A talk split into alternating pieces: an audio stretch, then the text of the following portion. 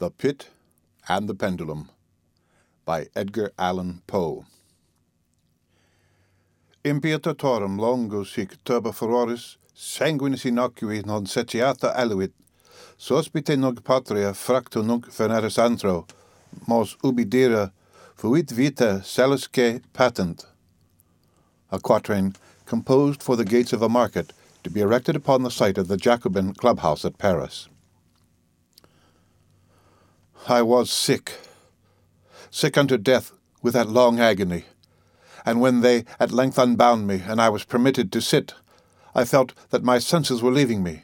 The sentence, the dread sentence of death, was the last of distinct accentuation which reached my ears. After that, the sound of the inquisitorial voices seemed merged in one dreamy, indeterminate hum. It conveyed to my soul the idea of revolution, perhaps from its association in fancy with the burr of a mill wheel.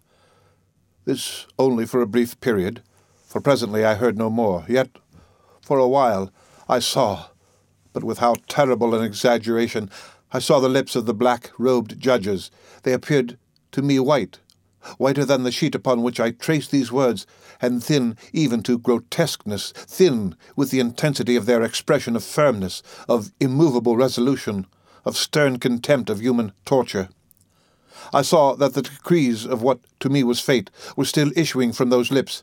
I saw them writhe with a deadly locution. I saw them fashion the syllables of my name. And I shuddered because no sound succeeded. I saw, too, for a few moments of delirious horror, the soft and nearly imperceptible waving of the sable draperies which enwrapped the walls of the apartment. And then my vision fell upon the seven tall candles upon the table. At first they wore the aspect of charity, and seemed white and slender angels who would save me. But then all at once there came a most deadly nausea over my spirit, and I felt every fibre in my frame thrill as if I had touched the wire of a galvanic battery, while the angel forms became meaningless spectres with heads of flame, and I saw that from them there would be no help. And then there stole into my fancy, like a rich musical note, the thought of what sweet rest there must be in the grave. The thought came gently and stealthily, and it seemed long before it attained full appreciation. But just as my spirit came at length properly to feel and entertain it, the figures of the judges vanished as if magically from before me. The tall candles sank into nothingness. Their flames went out utterly. The blackness of darkness supervened. All sensations appeared swallowed up in a mad rushing descent, as of the soul into Hades. Then silence and stillness. Night with the universe. I had swooned, but still will not say that all of consciousness was lost. What of it there remained I will not attempt to define, or even to describe, yet all was not lost. In the deepest slumber, no. In delirium, no. In a swoon, no. In death, no. Even in the grave all is not lost, else there is no immortality for man. Arousing from the most profound of slumbers, we break the gossamer web of some dream, yet in a second afterwards, so frail may that web have been, we remember not that we have dreamed, in the return to life from the swoon, there are two stages. First, that of the sense of mental or spiritual. Secondly, that of the sense of physical existence. It seems probable that if, upon reaching the second stage, we could recall the impressions of the first, we should find these impressions eloquent in memories of the gulf beyond. And that gulf is what? How at least shall we distinguish its shadows from those of the tomb? But if the impressions of what I have termed the first stage are not at will recalled, yet, after long interval, do they not come unbidden while we marvel whence they come? He who has never swooned is not he who finds strange palaces and wildly familiar faces in coals that glow, is not he who beholds floating in mid air the sad visions that the many may not view, is not he who ponders over the perfume of some novel flower, is not he whose brain grows bewildered with the meaning of some musical cadence which has never before arrested his attention. Amid frequent and thoughtful endeavours to remember, amid earnest struggles to regather some token of the state of seeming nothingness into which my soul had lapsed, there may have been moments when I have dreamed of success. There have been brief, very brief, periods when I have conjured up remembrances which the lucid reason of a later epoch assures me could have had reference only to that condition of seeming unconsciousness. These shadows of memory tell, indistinctly, of tall figures that lifted and bore me in silence down, down, still down, till a hideous dizziness oppressed me at the mere idea of the interminableness of the descent. They tell also of a vague horror at my heart on account of that heart's unnatural stillness.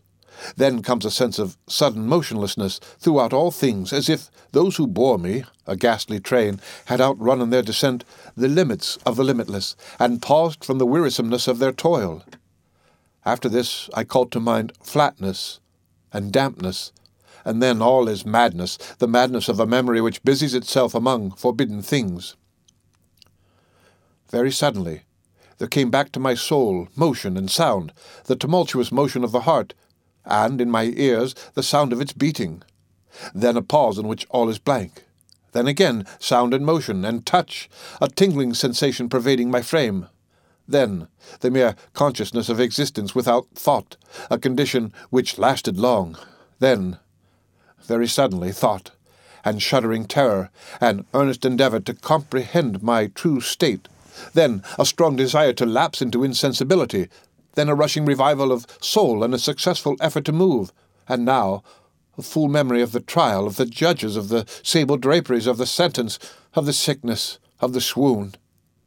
Then entire forgetfulness of all that followed, of all that a later day and much earnestness of endeavour have enabled me to vaguely recall. So far, I had not opened my eyes. I felt that I lay upon my back, unbound. I reached out my hand, and it fell heavily upon something damp and hard.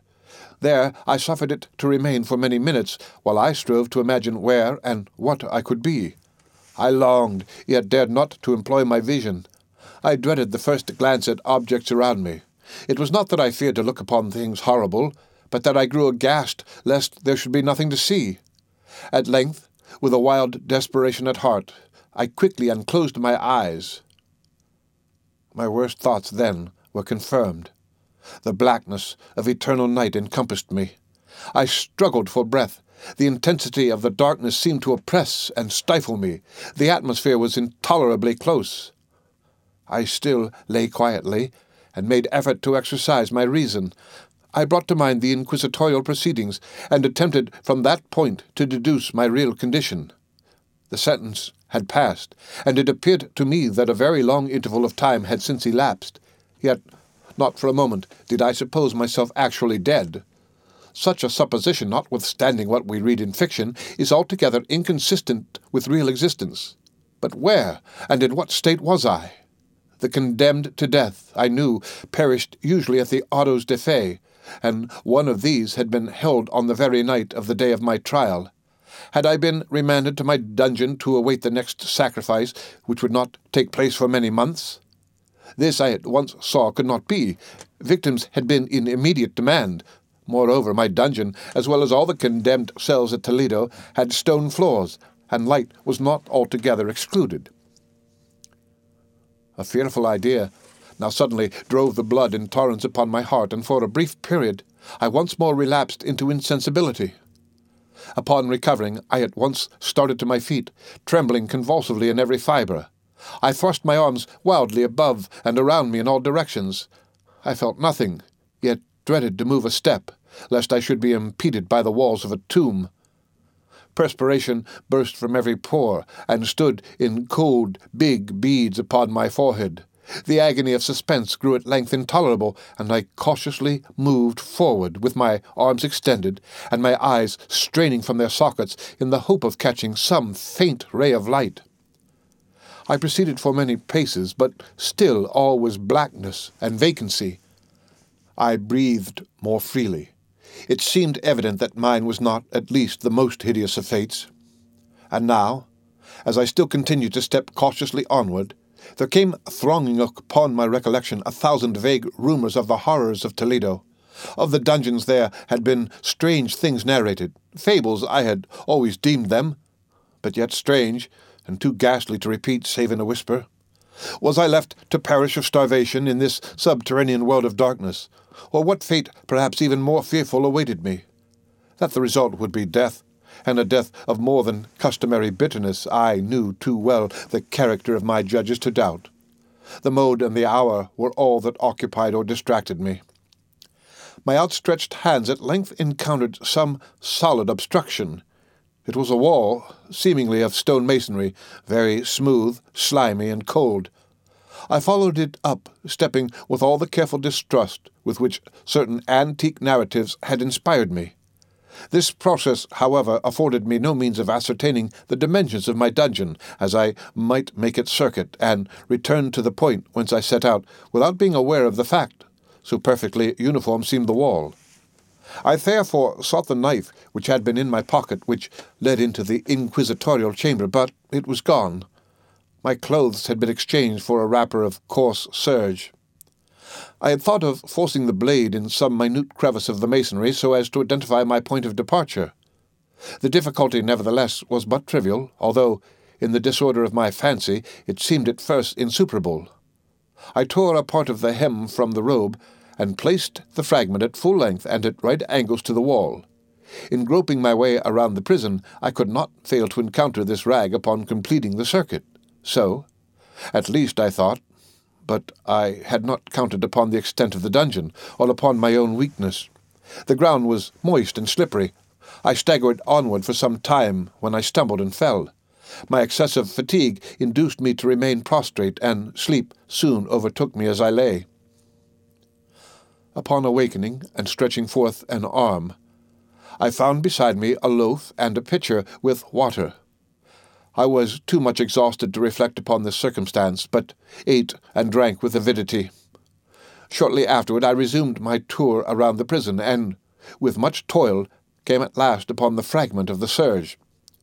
Up to the period when I fell I had counted fifty-two paces, and upon resuming my walk I had counted forty-eight more, when I arrived at the rag. There were in all, then, a hundred paces, and, admitting two paces to the yard, I presumed the dungeon to be fifty yards in circuit. I had met, however, with many angles in the wall, and thus I could form no guess at the shape of the vault, for vault I could not help supposing it to be. I had little object, certainly no hope these researches, but a vague curiosity prompted me to continue them. Quitting the wall, I resolved to cross the area of the enclosure. At first I proceeded with extreme caution, for the floor although seemingly of solid material, was treacherous with slime.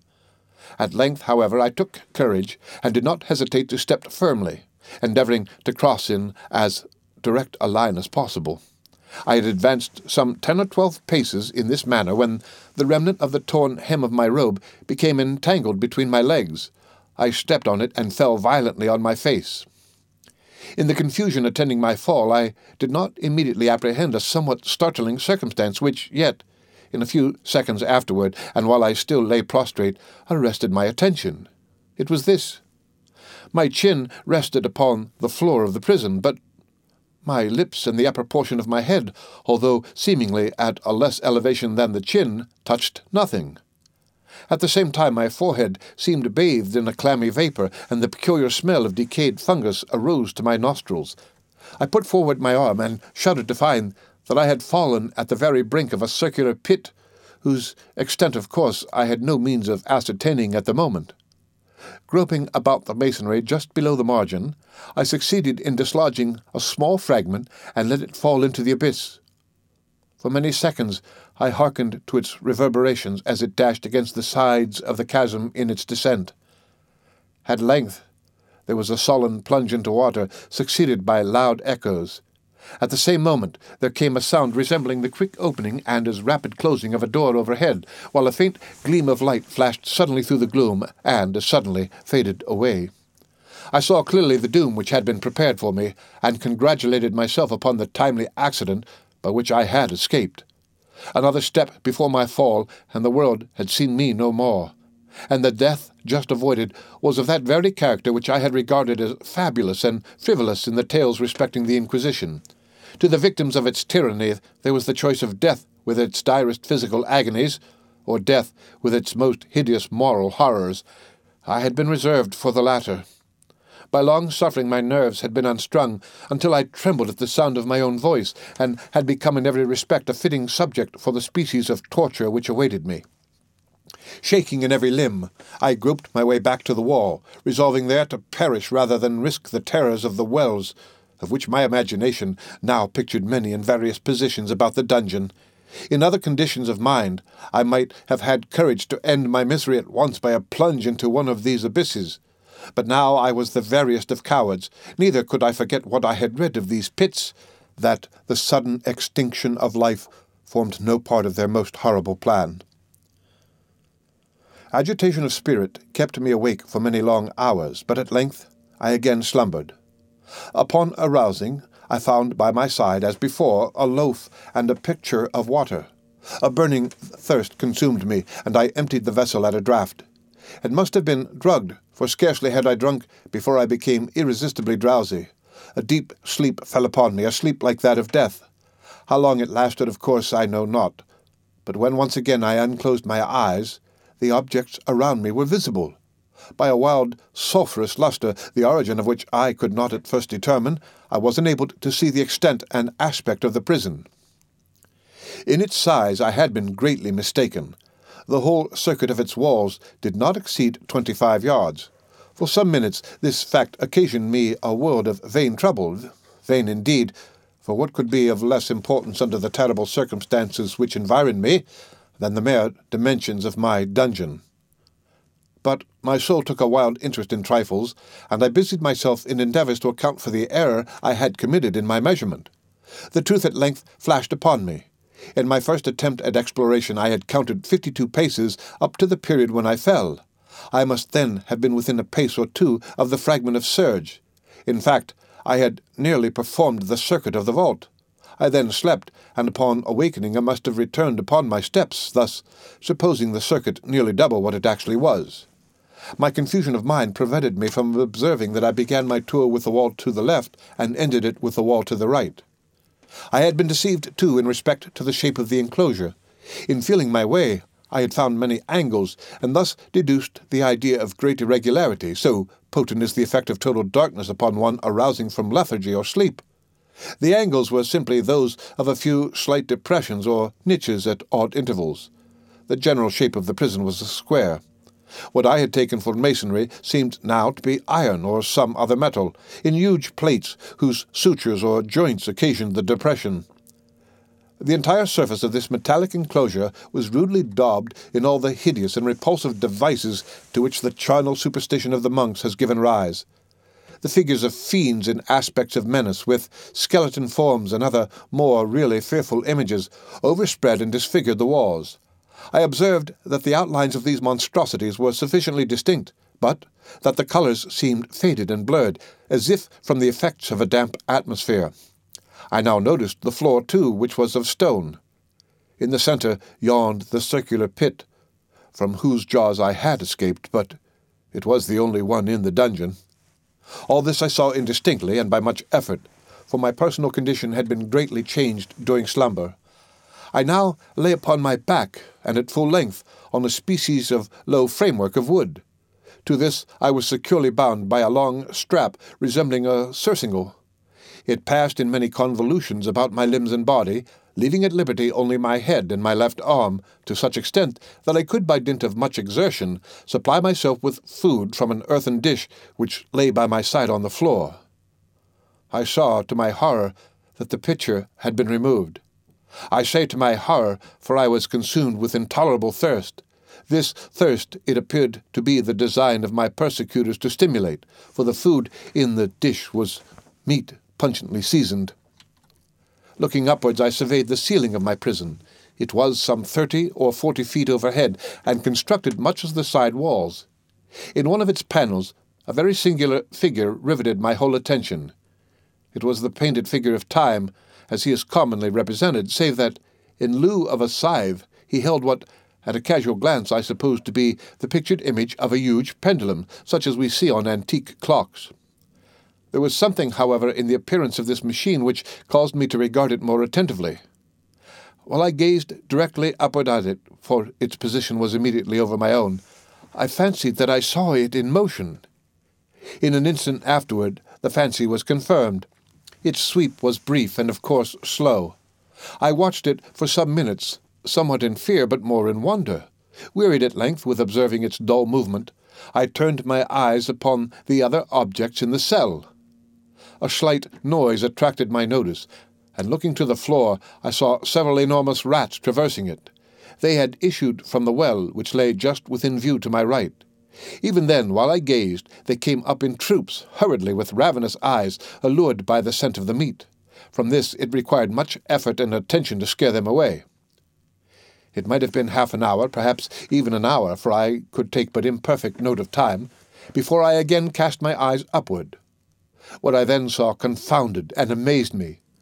The sweep of the pendulum had increased in extent by nearly a yard. As a natural consequence, its velocity was also much greater. But what mainly disturbed me was the idea that it had perceptibly descended. I now observed with what horror it is needless to say that its nether extremity was formed of a crescent of glittering steel, about a foot in length from horn to horn, the horns upward, and the under edge evidently as keen as that of a razor. Like a razor, also, it seemed massy and heavy, tapering from the edge into a solid and broad structure above. It was appended to a weighty rod of brass, and the whole hissed as it swung through the air. I could no longer doubt the doom prepared for me by monkish ingenuity and torture. My cognizance of the pit had become known to the inquisitorial agents, the pit whose horrors had been destined for so bold a recusant as myself, the pit typical of hell and regarded by rumour as the ultima thule of all their punishments. The plunge into this pit I had avoided by the merest of accidents. I knew that surprise, or entrapment into torment, formed an important portion of all the grotesquerie of these dungeon deaths. Having failed to fall, it was no part of the demon plan to hurl me into the abyss, and thus, there being no alternative, a different and a milder destruction awaited me. Milder. I half smiled in my agony as I thought of such application of such a term. What boots it to tell of the long, long hours of horror more than mortal during which I counted the rushing vibrations of the steel, inch by inch, line by line, with a descent only appreciable at intervals that seemed ages down, and still down it came. Days passed. It might have been that many days passed ere it swept so closely over me as to fan me with its acrid breath. The odour of the sharp steel forced itself into my nostrils. I prayed.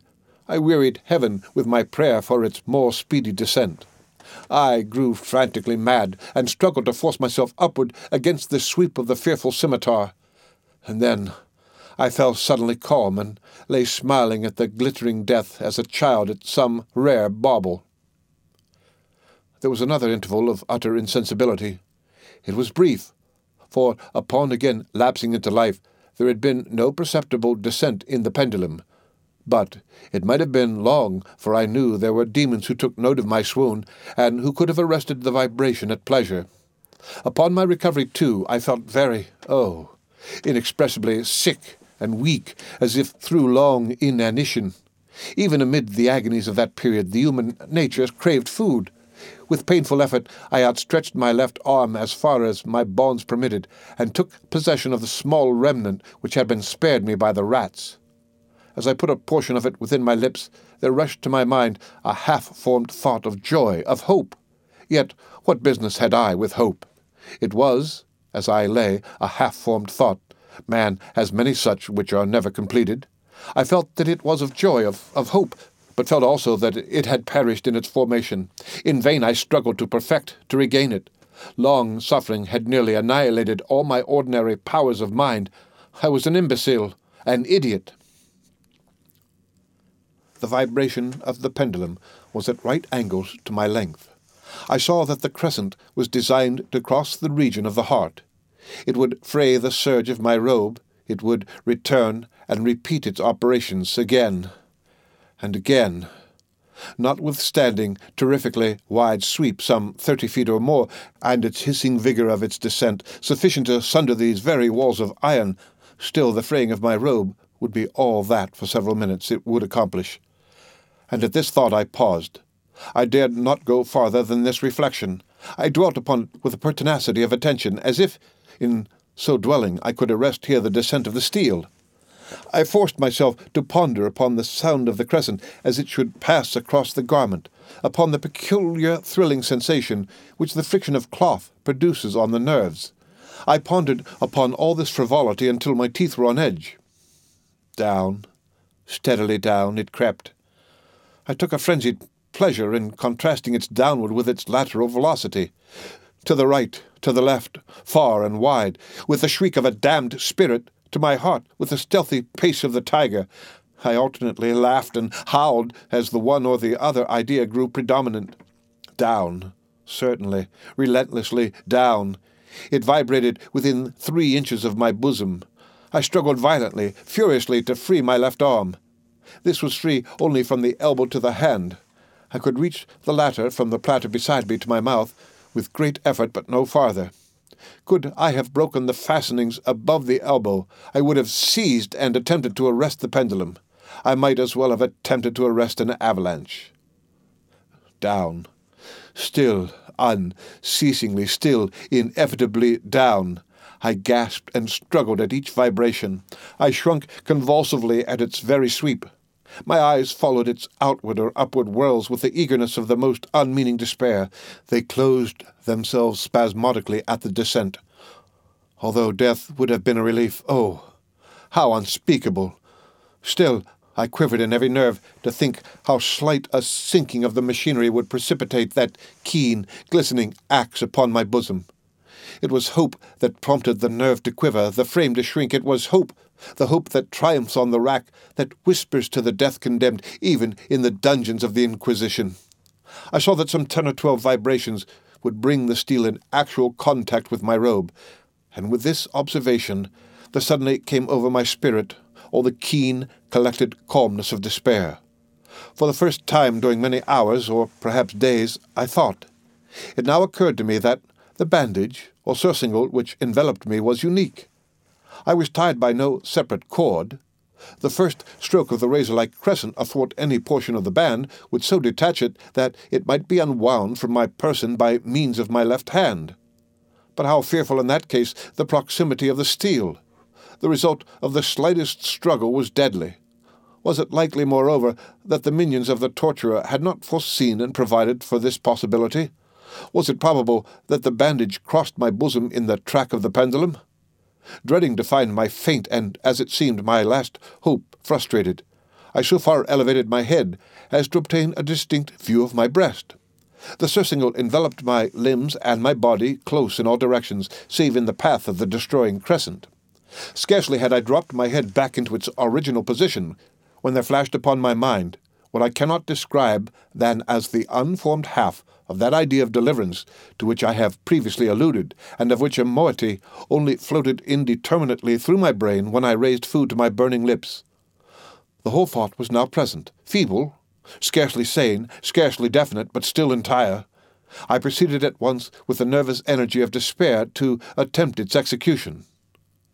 For many hours, the immediate vicinity of the low framework upon which I lay had been literally swarming with rats. They were wild, bold, ravenous, their red eyes glaring upon me as if they waited but for motionlessness on my part to make me their prey. To what food, I thought, have they been accustomed in the well? They had devoured, in spite of all my efforts to prevent them, all but a small remnant of the contents of the dish. I had fallen into an habitual seesaw or wave of the hand about the platter, and at length the unconscious uniformity of the movement deprived it of effect. In their voracity, the vermin frequently fastened their sharp fangs in my fingers. With the particles of the oily and spicy viand which now remained, I thoroughly rubbed the bandage wherever I could reach it. Then, raising my hand from the floor, I lay breathlessly still. At first, the ravenous animals were startled and terrified at the change, at the cessation of movement. They shrank alarmedly back. Many sought the well. But this was only for a moment. I had not counted in vain upon their voracity. Observing that I remained without motion, one or two of the boldest leaped upon the framework and smelt at the surcingle. This seemed the signal for a general rush. Forth from the well they hurried in fresh troops. They clung to the wood, they overran it, and leaped in hundreds upon my person. The measured movement of the pendulum disturbed them not at all. Avoiding its strokes, they busied themselves with the anointed bandage. They pressed. They swarmed upon me in ever accumulating heaps. They writhed upon my throat. Their cold lips sought my own. I was half stifled by their thronging pressure. Disgust, for which the world has no name, swelled my bosom and chilled with a heavy clamminess my heart. Yet one minute, and I felt that the struggle would be over. Plainly, I perceived the loosening of the bandage. I knew that in more than one place it must be already severed. With a more than human resolution, I lay still. Nor had I erred in my calculations, nor had I endured in vain. I at length felt that I was free. The surcingle hung in ribbons from my body, already pressed upon my bosom. It had divided the serge of the robe, it had cut through the linen beneath. Twice again it swung, and a sharp sense of pain shot through every nerve. But the moment of escape had arrived. At a wave of my hand, my deliverers hurried tumultuously away. With a steady movement, cautious, sidelong, shrinking, and slow, I slid from the embrace of the bandage and beyond the reach of the scimitar. For the moment at least, I was free. Free! And in the grasp of the Inquisition. I had scarcely stepped from my wooden bed of horror upon the stone floor of the prison when the motion of the hellish machine ceased, and I beheld it drawn up by some invisible force through the ceiling. This was a lesson which I took desperately to heart. My every motion was undoubtedly watched. Free! I had but escaped death in one form of agony, to be delivered unto worse than death in some other. With that thought, I rolled my eyes nervously around on the barriers of iron that hemmed me in something unusual, some change which at first I could not appreciate distinctly, it was obvious had taken place in the apartment. For many minutes of a dreamy and trembling abstraction, I busied myself in vain, unconnected conjecture. During this period, I became aware for the first time of the origin of the sulphurous light which illumined the cell. It proceeded from a fissure about half an inch in width, extending entirely around the prison at the base of the walls, which thus appeared and were completely separated from the floor. I endeavoured, but of course in vain, to look through the aperture. As I arose from the attempt, the mystery of the alteration in the chamber broke at once upon my understanding. I have observed that, although the outlines of the figures upon the walls were sufficiently distinct, yet the colours seemed blurred and indefinite.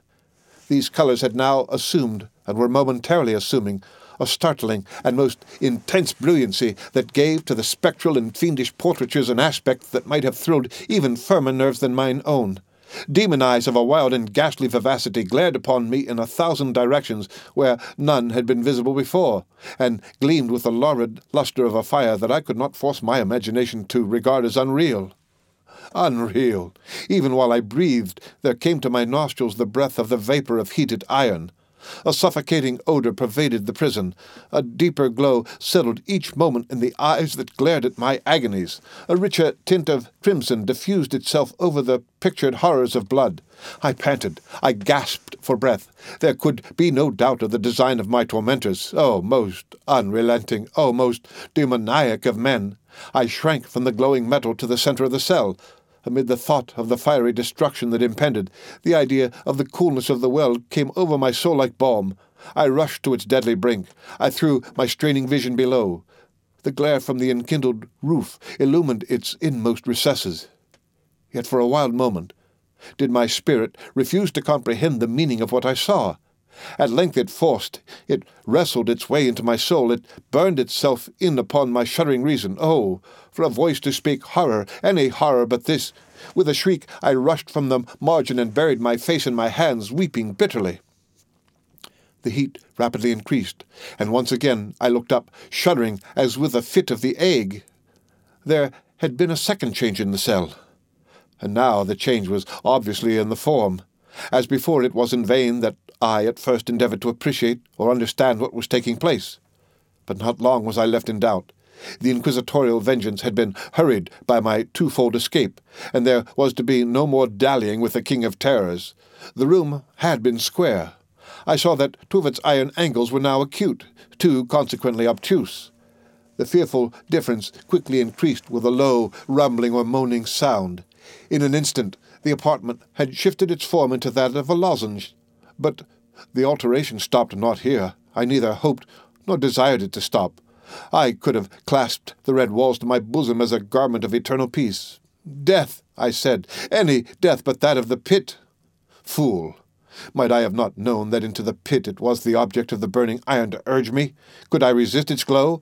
Or, if even that, could I withstand its pressure? And now, flatter and flatter grew the lozenge, with a rapidity that left me no time for contemplation. Its centre, and of course its greatest width, came just over the yawning gulf. I shrank back, but the closing walls pressed me resistlessly onward. At length, for my seared and writhing body, there was no longer an inch of foothold on the firm floor of the prison. I struggled no more, but the agony of my soul found vent in one long, loud, and final scream of despair. I felt that I tottered upon the brink. I averted my eyes. There was a discordant hum of human voices. There was a loud blast, as of many trumpets. There was a harsh grating, as of a thousand thunders. The fiery walls rushed back. An outstretched arm caught mine own as I fell fainting into the abyss. It was that of General Lasalle. The French army had entered Toledo.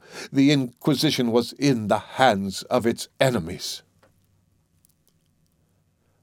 The End of The Pit and the Pendulum by Edgar Allan Poe. Read by Rick Kistner. Lit2Go on the web at fcit.usf.edu.